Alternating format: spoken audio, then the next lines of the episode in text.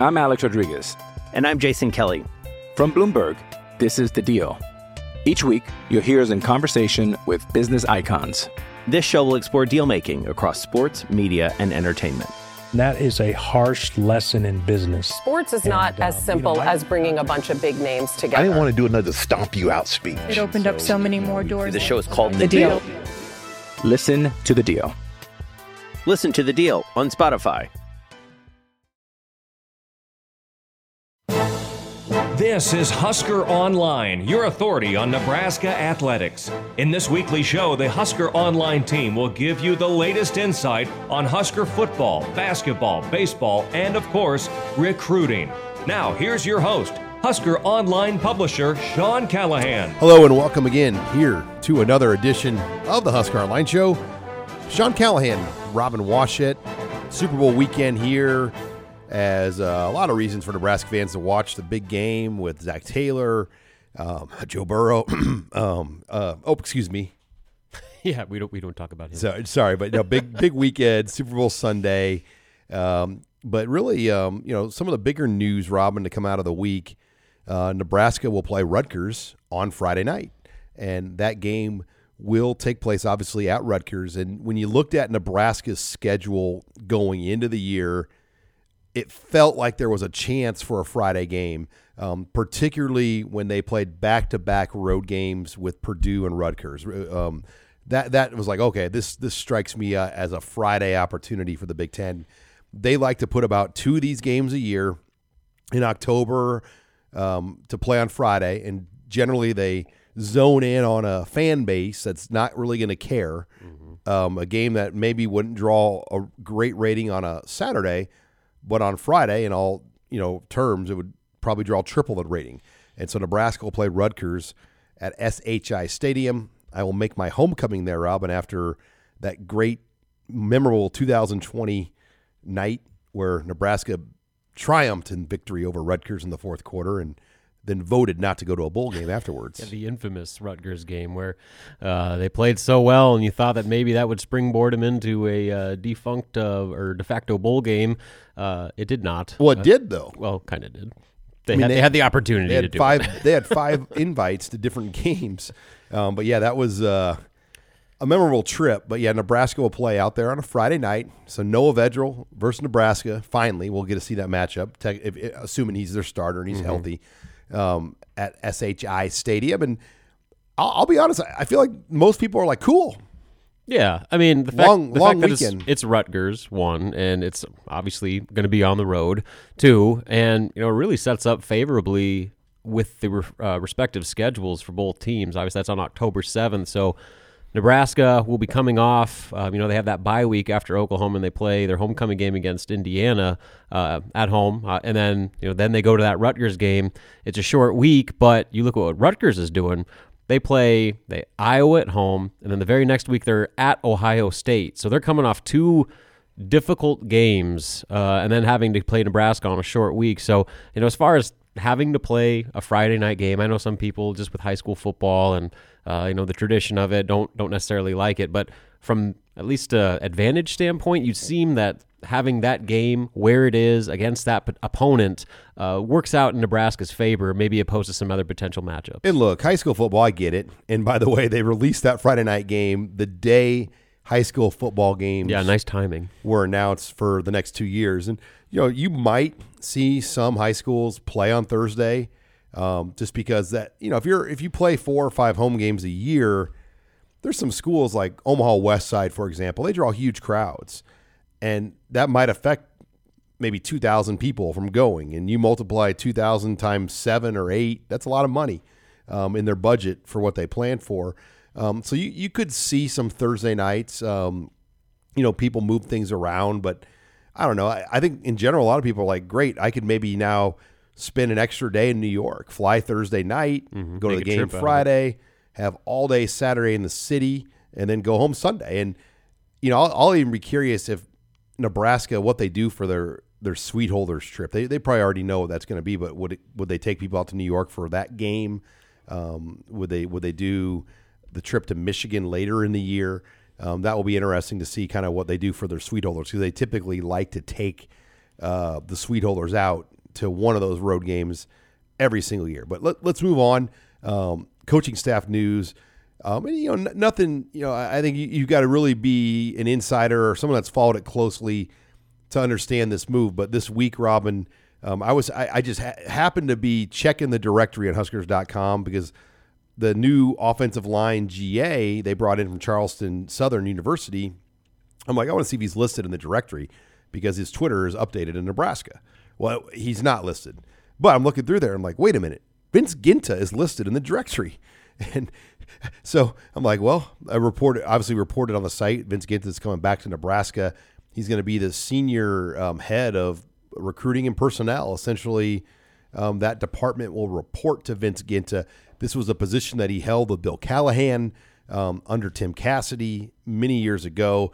He was asked to stay on back by Bo Pelini and Tom Osborne, chose to move on from Nebraska, then got back into it. He worked. He's worked at Utah, Oregon State, Wisconsin, um, most recently now Baylor, um, where he ran the show for Dave Aranda. So um, they have really kind of changed the face of what they're doing in recruiting, not only with some aggressive assistant coach hires like Bill Busch and Mickey Joseph, and now they bring in Vince Guinta, um, who will kind of run and manage that operation behind the scenes. Yeah, and I think kind of you mentioned the people that aren't that dialed into the ins and outs of recruiting in Nebraska's recruiting staffs over the last you know 15 years or whatever um, might not appreciate just what a big deal this is. But I mean, this is a guy that has some serious clout in this role. Uh, you look at his track record and the schools that he's uh, worked, particularly just most recently the job that he's helped do at Baylor uh, to turn that program into what it is. But uh, you know, when he was at Nebraska, you know, he was right there with Big Bill Callahan orchestrating some of the best recruiting classes Nebraska football had seen in the modern recruiting era. Um, you know, with the, the, amount of NFL draft picks and um, level of recruits they, they were able to bring in. So, you know, maybe you could speak more to it, but you know, I think that this is a deal that um, probably needs to be uh, appreciated a little bit more than it has been, given uh, just what this guy can do for Nebraska's entire recruiting operation. Well, I, I talked to Vince briefly this week, and um, you know, he said there's something about Nebraska. He just wanted to be back here. You know, there's just something about this place um, you know, that he's never forgotten. And I hear that a lot. I mean, and you even hear it with basketball guys. I mean, mm-hmm. look, Tim Miles still owns his home in Lincoln. Mm-hmm. Doc Sadler comes back to Nebraska. Um, you know, you think about guys, um, you know, like uh, John Papuchis. He's got some of his best friends still to this day are in Lincoln, Nebraska that come and visit him and talk to him and catch up with him.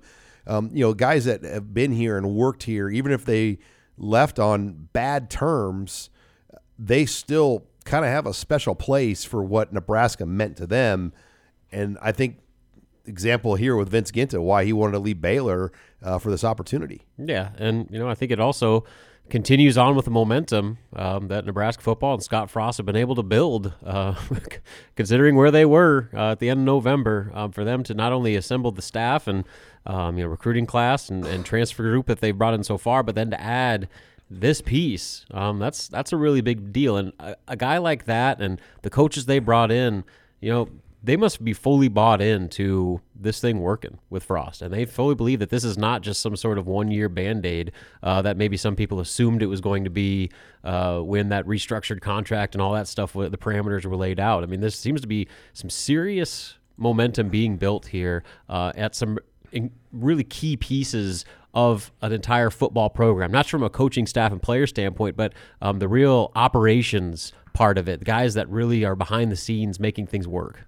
You're listening here to the Husker Online Show and other news this week too. Nebraska baseball announced that their their season tickets are sold out, Robin, for reserve seating. So if you want to take your wife and kids, bring the picnic blanket. We're sitting in the mm-hmm. berm, baby. Berm time. Berm, but you know that's like that's great and um, and we're going to talk about this, I think, in the mailbag more. But you wonder is there a chance of alcohol being served at Haymarket Park this year um, with the Board of Regents more than likely allowing alcohol at Pinnacle Bank Arena for Big Ten Wrestling? Mm-hmm. Does that open the door for a cold brew um, inside Haymarket Park this year. I'll be uh, I'll even add to that crowd. I'll tell you that much. Yeah, I mean, it seems like the most natural, uh, you know, transition to try to do that. For one, it's just less people, less management of um, all the negatives that people want to bring up every time this conversation happens. Been um, obviously, your your ready-made facility, you don't have to transition to anything; it's there, ready to be done.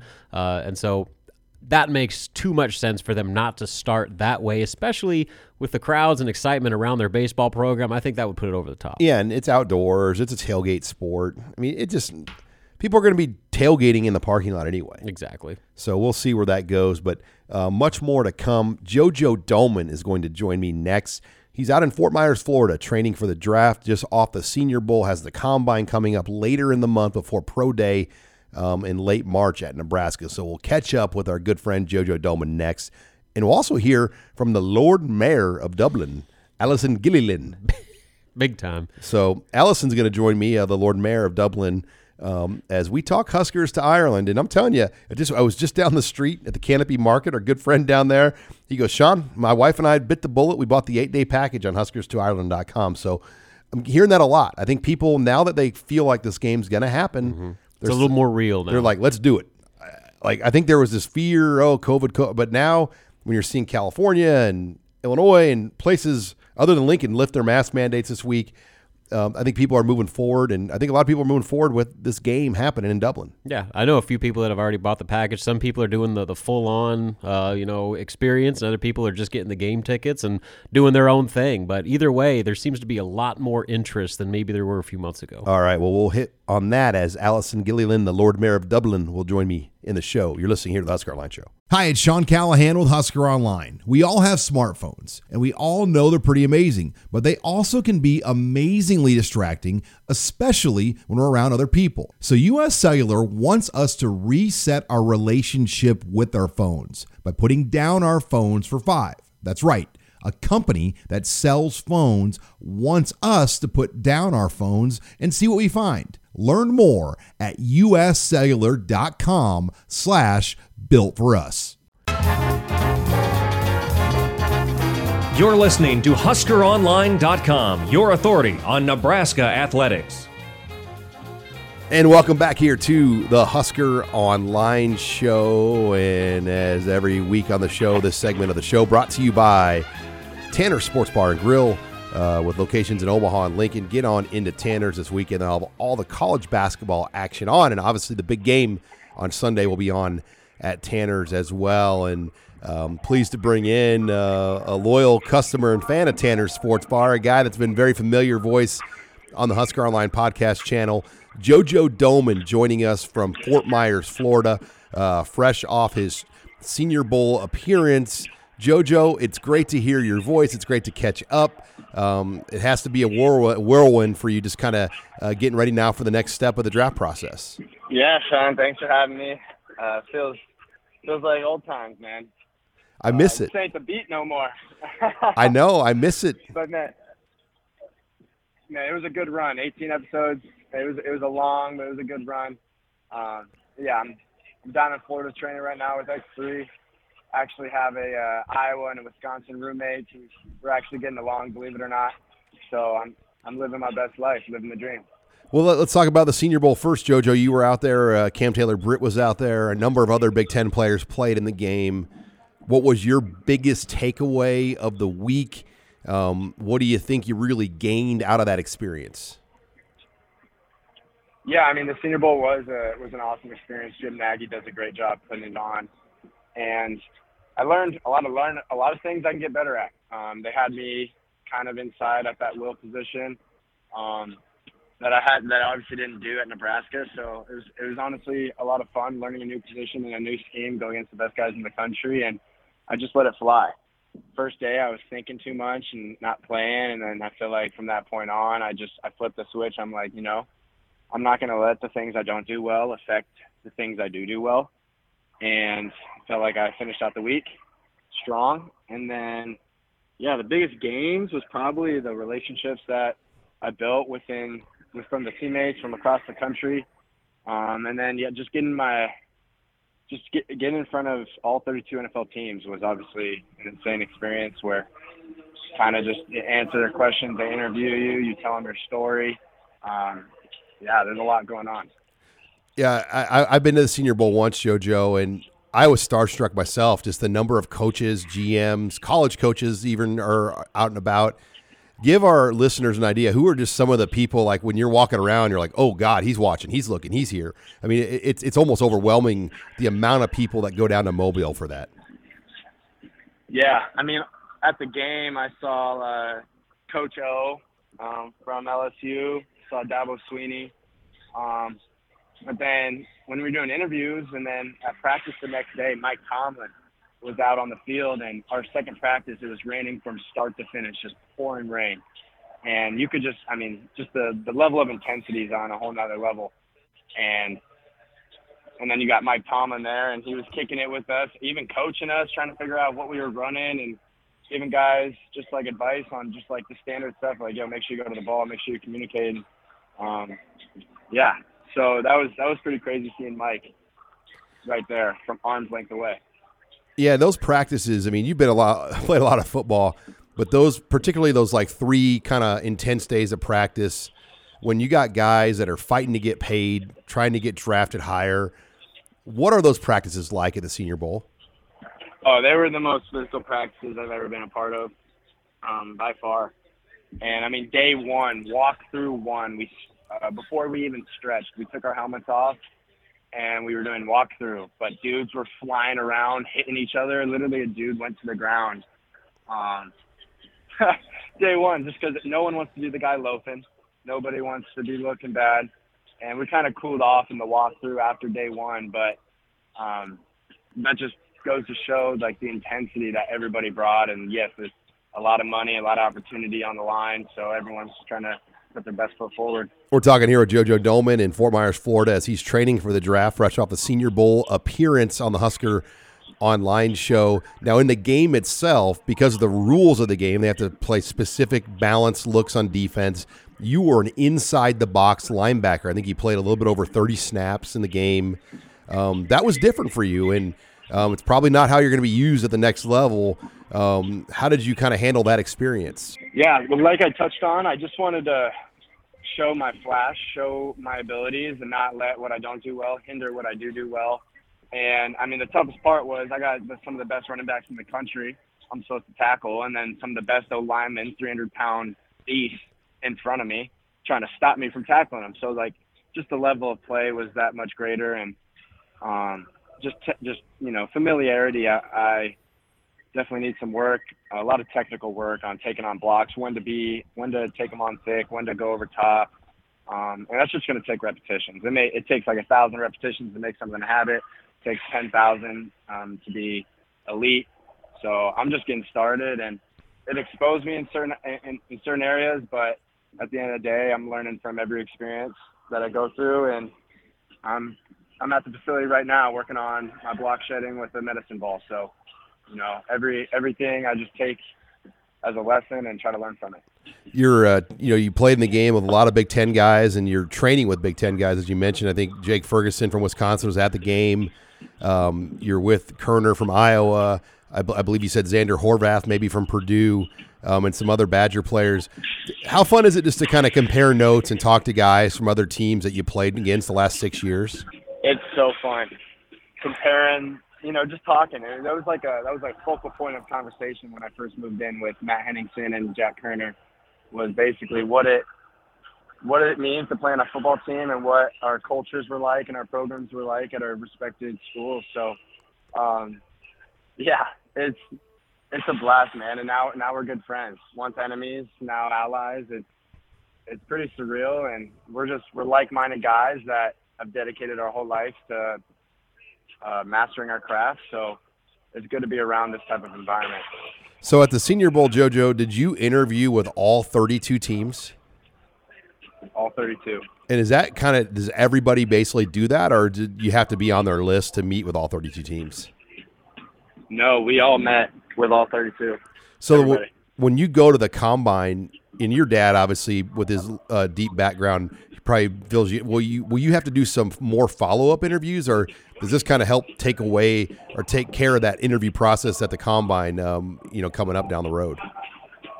there'll definitely be some interviews at the combine. I probably won't have to go through the standard basic ones. It'll be more um, intentional per se.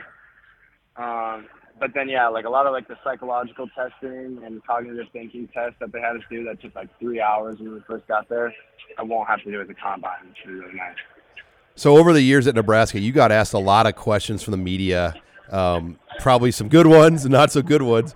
Well, give us an idea. What were some of the crazy off the wall questions? Because I've been to the Senior Bowl, and the questions that people ask you there are off the wall. Like, what were some of the? Did anybody ask you about our podcast? By the way, did that get brought up at all? You did a podcast or anything funny like that? No, actually, that didn't get brought up.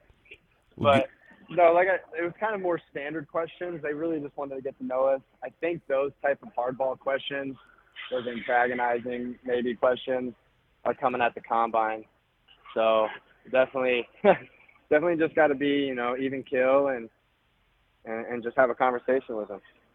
So, did you meet with a lot of head coaches at the Senior Bowl in these meetings, or was it typically like assistant general managers, scouts? I mean, who who are typically in these interviews when you're doing them? Uh, mostly just scouts and then some position coaches. I met with the position coach from the Saints. Um, and yeah, they, they record all the interviews. They'll get you up on the board. Um, yeah, definitely. I mean, something I had to talk about with, with everybody was my injury history. And, you know, I loved it because I truly don't believe I'd be at this level if it wasn't for my setbacks. You know, the adversity that I faced that forced me to, to grow stronger and to invest in my body and just really be intentional with everything that I do. And that's what I told. We're wrapping up here with uh, JoJo Domann on the Husker Online show. Who was the guy or two that you walked away from Mobile saying, "Wow, that guy's good"? Like, I, mean, you've seen a lot of good players, but being in a week of practice, who are the guys or the, the one or two players that really blew you away? Shoot, um, the running backs are really good. Robinson Jr. from Alabama and, and Pierce from Florida were were pretty freaking good. Uh, uh, what's his name? McBride from Colorado State did a really nice job. I also was impressed with Chad Muma. Uh, he was on the national team, but you know, you just you like to see you like to him, see him succeed. He's a Colorado kid and just uh, really excited about what he what he does out on the field, and he does a lot of good things out there.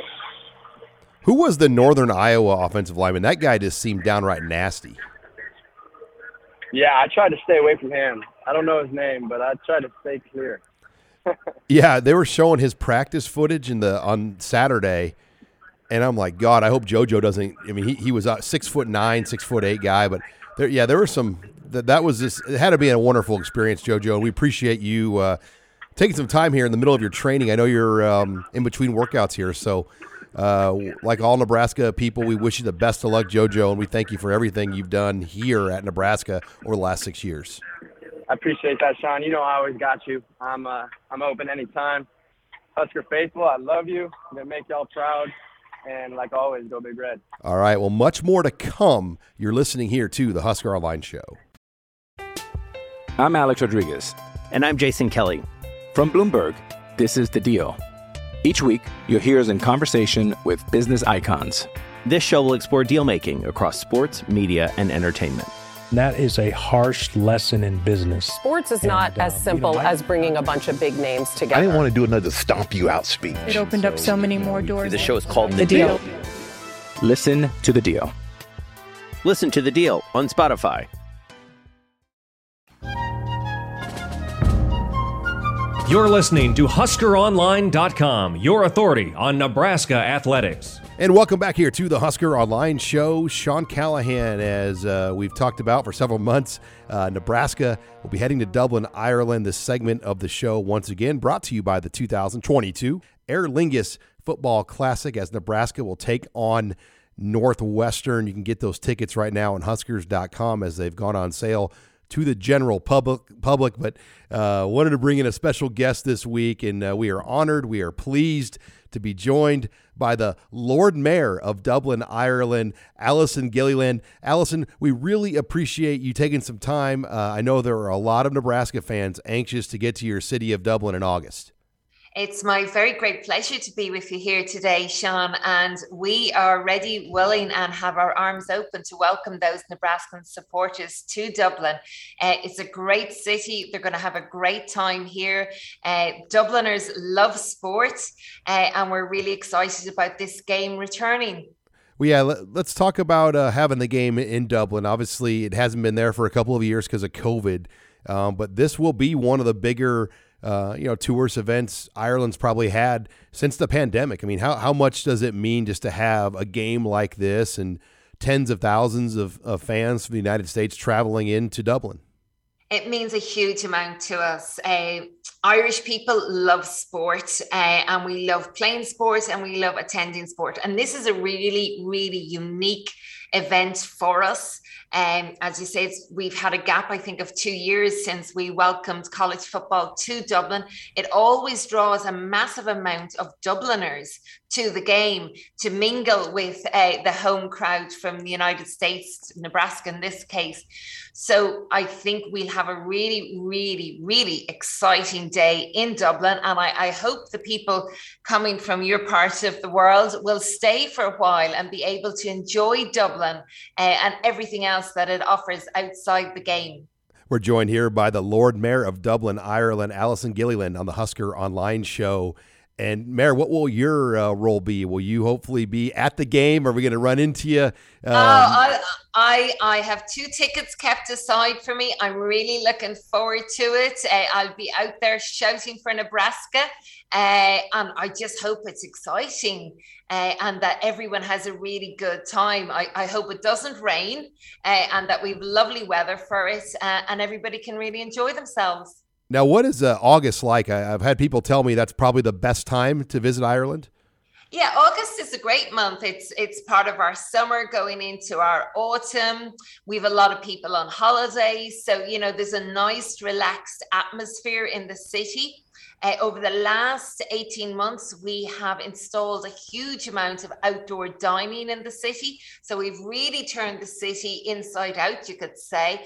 So you'll have people wandering about. You will have people, of course, still still in work, but it's probably one of our high spots for tourism at that time. So there'll be a lovely international flavor to the city. Yeah, what um, you know, if you were to give Nebraska fans, you know, two or three pieces of advice on kind of planning that perfect trip, not just to Dublin, but to Ireland in general, what would you tell people? Absolutely. Stay for at least a week if you can. You know, we have Dublin, and that's the big capital, the urban centre. But outside of Dublin, we have some amazing landscape, particularly on our west coast and southwest. Check out the city before you come. We have a great website, dublin.ie, and that has all the events that are on on the city in the city you can book them uh, because with so many people coming and given that it's the height of the tourist season i don't want anybody to be disappointed and I suppose take time to relax, to sit out, have a coffee, enjoy. Uh, I suppose our pub culture is renowned for being very warm, friendly, having good fun in it. So I think just relax and enjoy the city. Enjoy your experience here with us. I was in Dublin um, in in December, actually, early December, and I, I was just blown away. Every corner had a pub and a coffee shop. I mean, everywhere you went um, you could either find a good cup of coffee or a pint, um, and there's just so much culture and it just so inviting. Um, and that was the biggest thing that jumped out to me how welcoming Dublin was. Yeah, absolutely. And a lot of those pubs that you talk about has traditional music in it or, or non-traditional music in it. Uh, and there's sometimes people just start singing and playing instruments of their own accord in it. So it is very much a, a place for people to come together.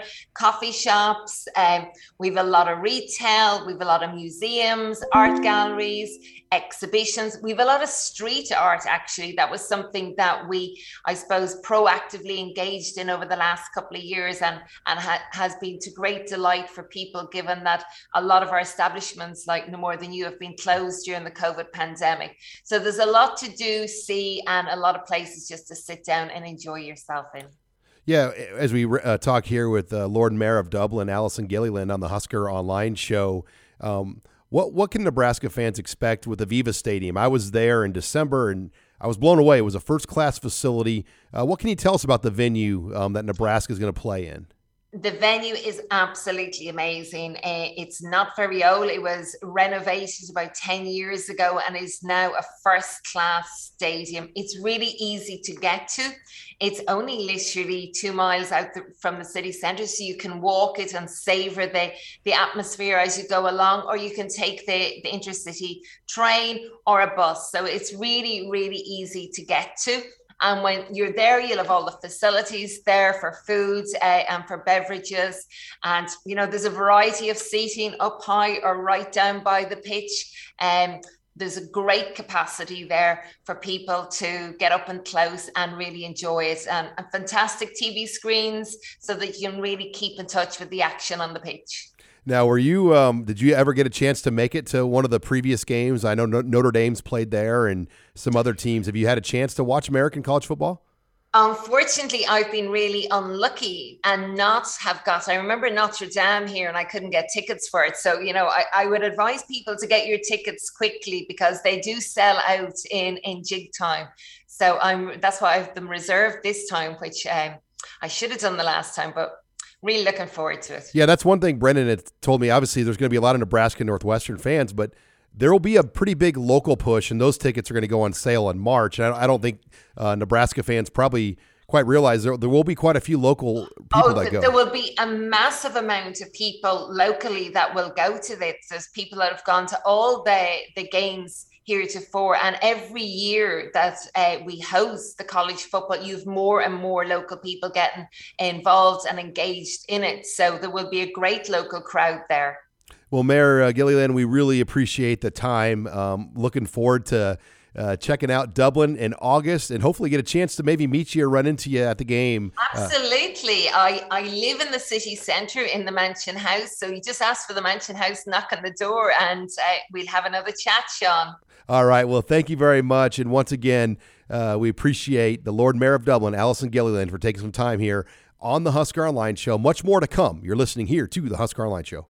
You're a podcast listener, and this is a podcast ad. Reach great listeners like yourself with podcast advertising from Libsyn Ads. Choose from hundreds of top podcasts offering host endorsements, or run a reproduced ad like this one across thousands of shows to reach your target audience with Libsyn Ads. Go to libsynads.com now. That's L I B S Y N ads.com. You're listening to HuskerOnline.com, your authority on Nebraska athletics. And welcome back here to the Husker Online Show. Robin, thanks again to the Lord Mayor of Dublin, Alison Gilliland, for joining me here on the show. Did I do that good? Your Irish really comes out when you do these interviews. I like really, it. Uh, enjoyed my time with the Lord Mayor Alison Gilliland. But let's let's bring in our next guest. Um, not a guest, a part of the team. Abby Yeah, Barmore, full-time team member. Um, as it's time for the mailbag. Abby, um, digging through the mailbag. We had an intern here. You're no longer an intern, but he used to like crunch up paper for the mailbag and like make it sound like he was pulling out stuff from the mailbag. We don't do that here. No, straight to business. But let's get Okay. right to business. What do you got? Maybe I could crunch some paper though. Um, okay. Will Frost name a leading quarterback candidate after spring ball or wait until the end of fall camp? That is a great question. Um, I tend to believe he'll somewhat keep it open, but I don't know. I mean, what are you worried about? Casey Thompson and Chubba Purdy have executed their one-time transfers.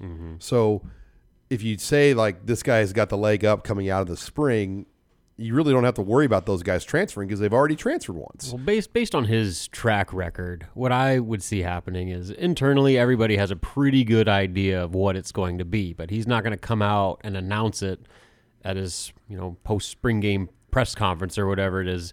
Uh, he's going to let the competition play out because I think that helps keeps guys motivated a little bit to where the door is still technically open for you to make a push, even though like everyone knows that it's so and so player's offense and he's clearly the starter. So I think there's a way to get the necessary reps to prepare a guy as he's as if he's going to be the starter while also not completely slamming the door on the potential opportunity for a guy to pass him up. All right, what do you got next, Abby? Have you heard anything on how the vibe around the stadium, offices, and program has changed since the coaching staff? Is this program feeling revived after new coaching change, but then also like transfers? Um, I, I just think there's optimism and there's excitement, and yeah, I, I, think we're all caught up in off-season championships here, and, and you, you got to turn it onto the field. But when you add 28 new players, five new coaches, um, and now with Vince Guinta's hire, kind of you know taking on maybe a different approach with how you operate your personnel department. This has been massive offseason. I mean, this almost feels like a reset in some respects. Um, the way things have been shaken up and the amount of players when over a third of your players are going to be brand new scholarship players. Yeah, I mean, there's a lot of new, and I think that's where a lot of the excitement internally is coming from. But w- with that, there's a little bit of an acclamation. Guys are working together for the first time. You're still trying to get to know your fellow coaches and how they operate, and um, you know, bringing new ideas to the table and trying to find uh, you know a happy medium for what you want this offense to be, and and all that stuff. So you know, sure, there's a lot of you know optimism and excitement about what they've been able to do over the last few months, but. Uh, you know, here in a couple weeks, it's time to get to work, and you're going to have your players back on campus, and there's a lot of work that needs to be done over the next six months. What are your expectations for the baseball team this spring? I mean, I, I, would like to see them obviously get into a regional, and I think it would be great to host one. I, I think when you look at the baseball season tickets being sold out, the reserved chairback seats, mm-hmm.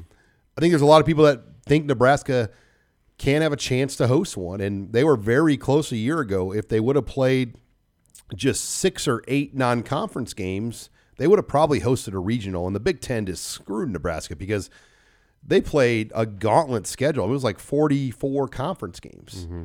Yeah. And, and, they and they ran away with the league. Exactly. And so there was the, you know, usually with the non-conference games you get a taste of just what a conference is compared to another and without that you're basically basing it all on uh, your your internal competition. So that really put him at a disadvantage. Like how is RPI when you're only playing conference exactly. games? RPI is just pointless. Yeah, it's, it's, meaningless. And so basically, that it really hamstrung everyone in that conference, particularly Nebraska. But you look at their situation now. Uh, you know they're by far the preseason favorites to win the conference. If they do that, uh, they're already a preseason top 25 team, so they don't have to vault themselves that much further into the national conversation. It's all setting up for them to not only go to a regional, but I think there's a really good chance they can host one. What is your take on Nebraska's Board of Regents voting on alcohol at Husker games? What are the odds that this passes and when? I think this will pass. Um, I don't think it makes it this far. Mm-hmm. Kind of like Washington D.C.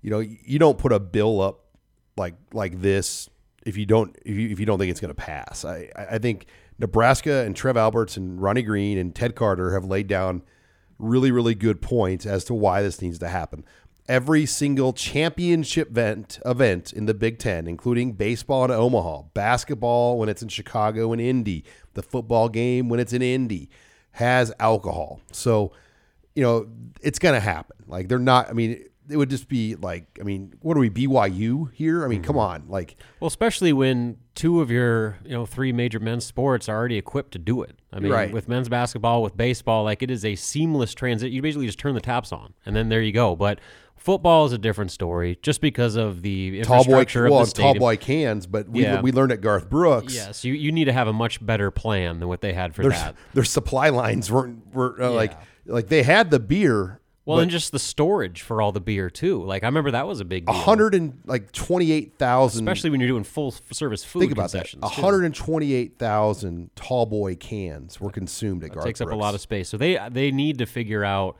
logistically how they can make that work as smoothly as possible before it hits football. But in the meantime, you can work out a lot of kinks with your other major sports uh, and make a bit of profit off that as well. What I remember about Garth that night was the concession stands, like your typical Runza Valentino stand. Number one, they ran out of food, mm-hmm. but number two, they weren't selling the beer.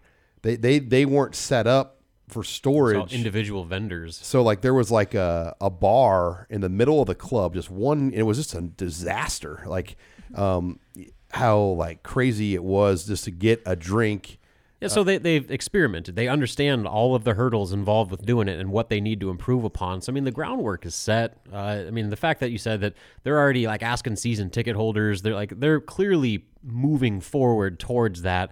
I just think football will probably be the last major domino that will eventually fall in. There. It will start in the club and the suites first, right? And there's easy ways to like introduce it, but as far as like full scale stadium alcohol beer service, uh, I think that's going to take some some reconfiguring of how they operate at Memorial Stadium. The transfer portal is changing recruiting. Who benefits the most, and who does it hurt the most? Um, I I think schools like Nebraska really can benefit off it because They have very lenient academic policies to get people in.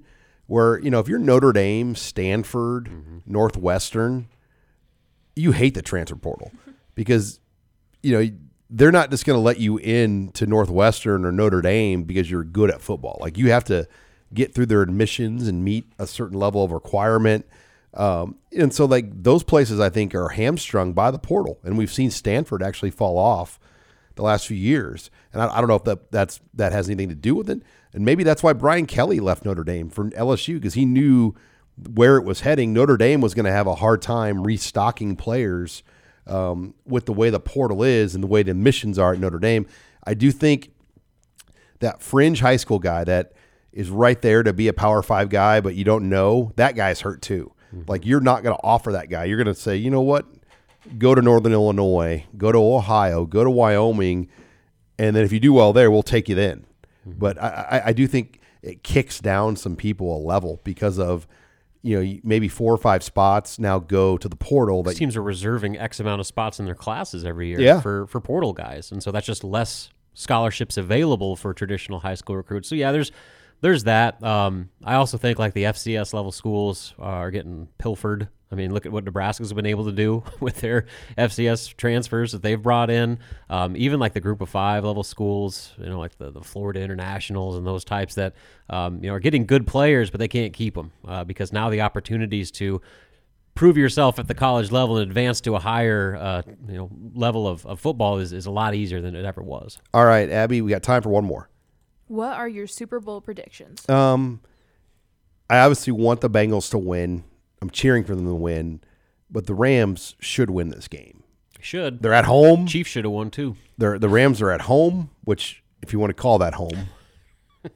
Yeah, I mean they're like, it's like the worst home field advantage of Are there time. more Rams fans in St. Louis or LA?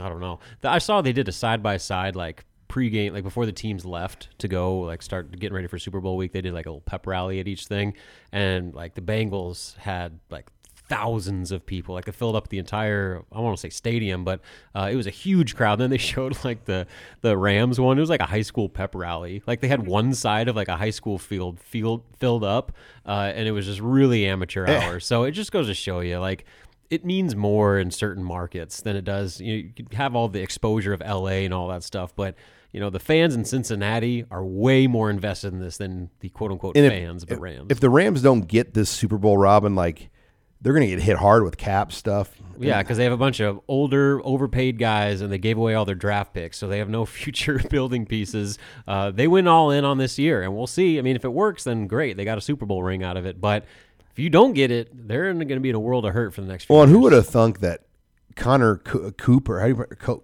Cooper Kupp, Cooper Kupp, sorry, like that. This guy's like the best guy. Like of all that talent, like he's turned into like the superstar of that team. Yeah, I mean, from a fantasy football nerd perspective, the greatest receiver season in fantasy football history. Like he's going to be a number one pick next year, right? You would think so, especially in PPR leagues. Yeah, he's he's the real deal. But Abby, who who do you have in the Super Bowl? Oh, I didn't get my pick. Oh, go.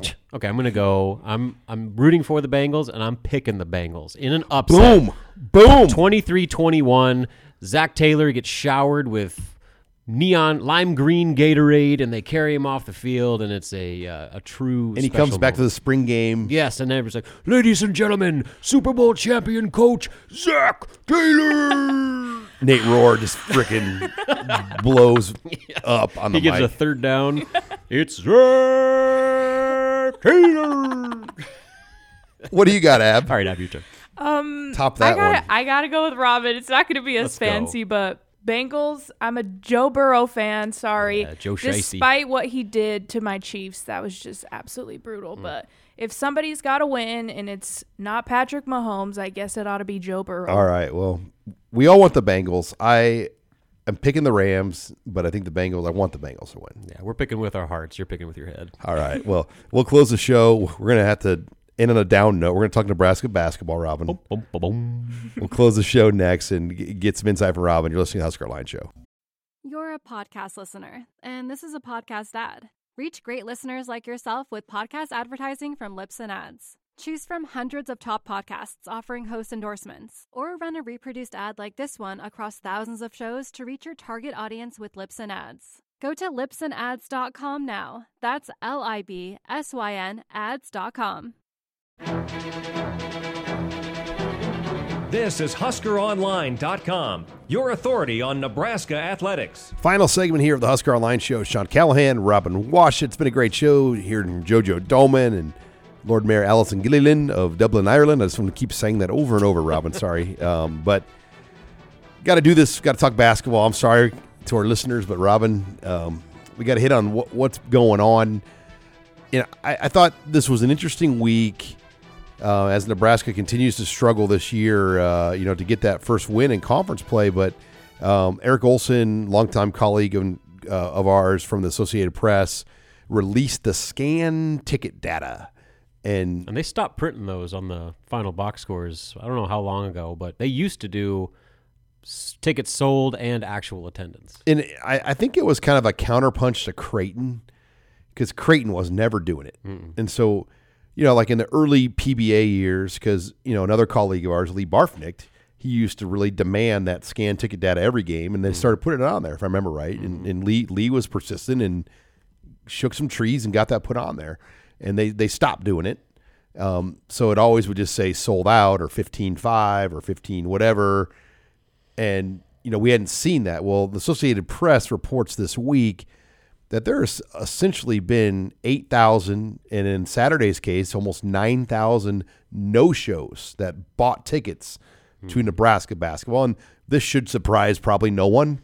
Yeah, I mean, when you're 0 and 12 in Big Ten play, I mean, uh, you look at the secondary market. That Northwestern game, uh, tickets were going for I think two bucks in like if you're in 300 level. So clearly, it's to the point where uh, the people that bought the tickets don't really want to go, and they're having a hard time giving them away to people, even for free sometimes, to to take those tickets. And I think that's just a, you know, it's a direct reflection of what this season is and the current state of the program, where there was so much excitement, you know, just a, a few months earlier, and how quickly things have unraveled here uh, with just the the product on the court uh, and really just the uninspired, uh, inconsistent play that we've seen far too often from this group. It's, it's it's hard for Nebraska fans to continue to devote the time, money, resources to, to go to games, to pay for parking, to buy food at the concession stands, to uh, you know deal with traffic and all that stuff.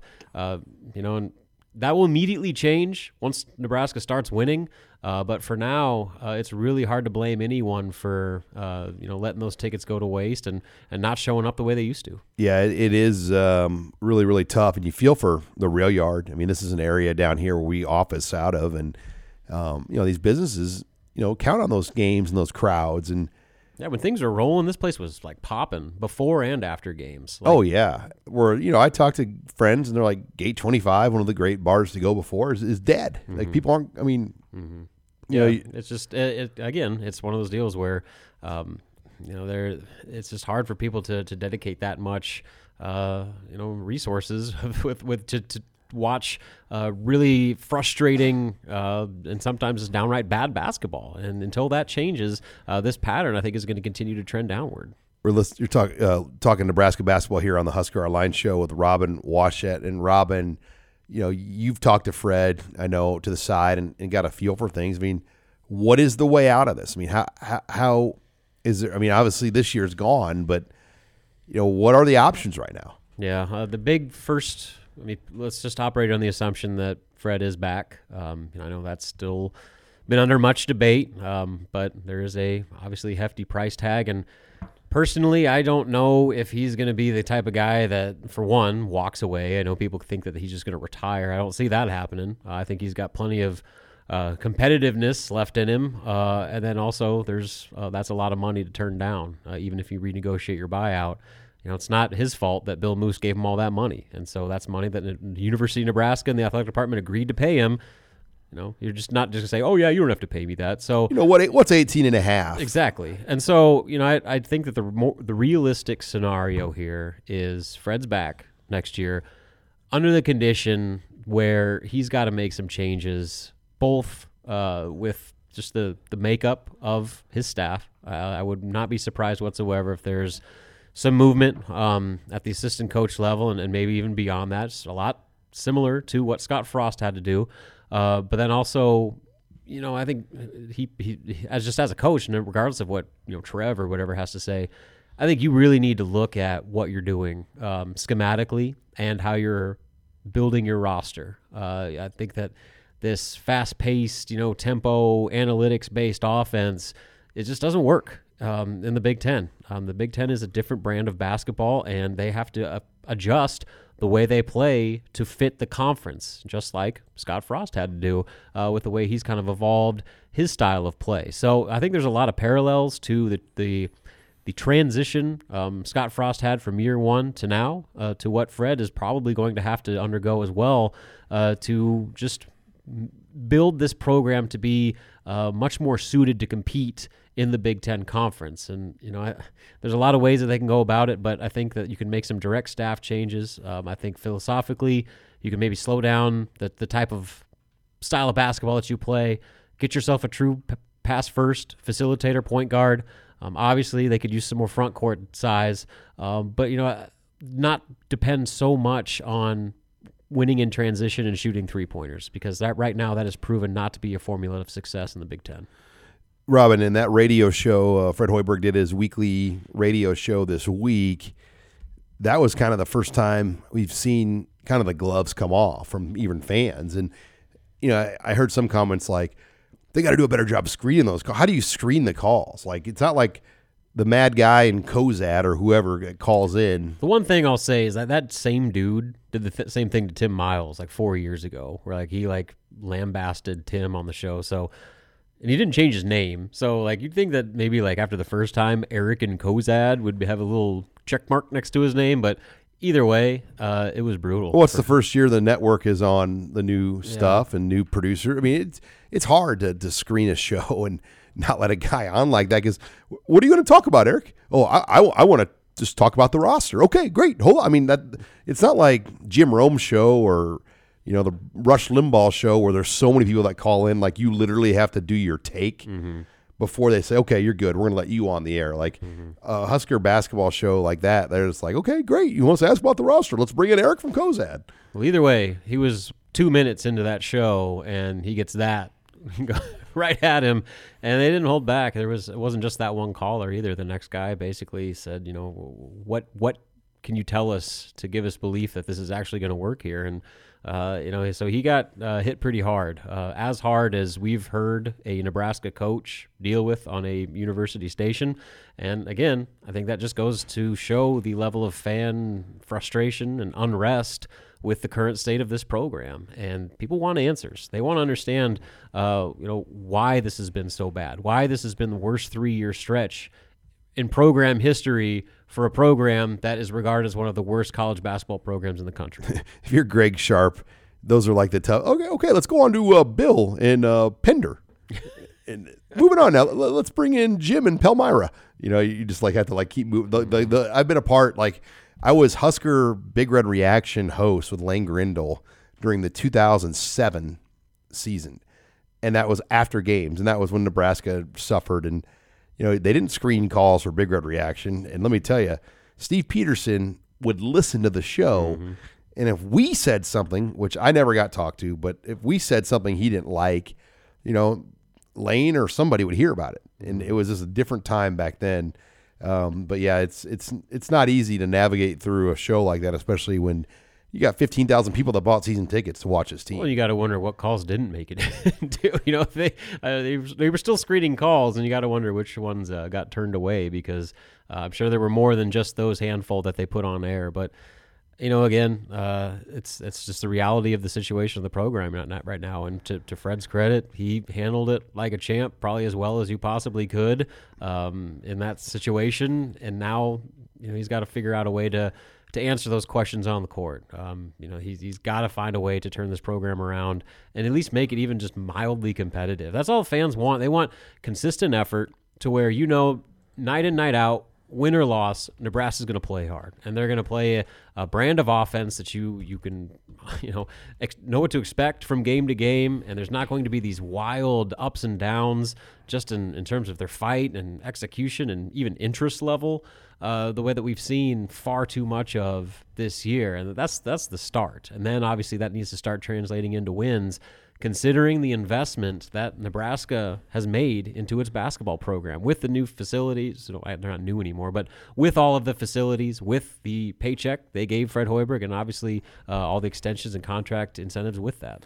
All right, Nebraska will play Sunday, 1 o'clock at Iowa. That's a FS1 game. So um, kick your Super Bowl Sunday off with uh, Nebraska basketball at Iowa. Make sure you log on to HuskerOnline.com. Robin will have complete coverage of uh, that and the rest as uh, plenty going on here in Husker Nation. Thanks again for joining us this week on Husker Online, your authority on Nebraska athletics.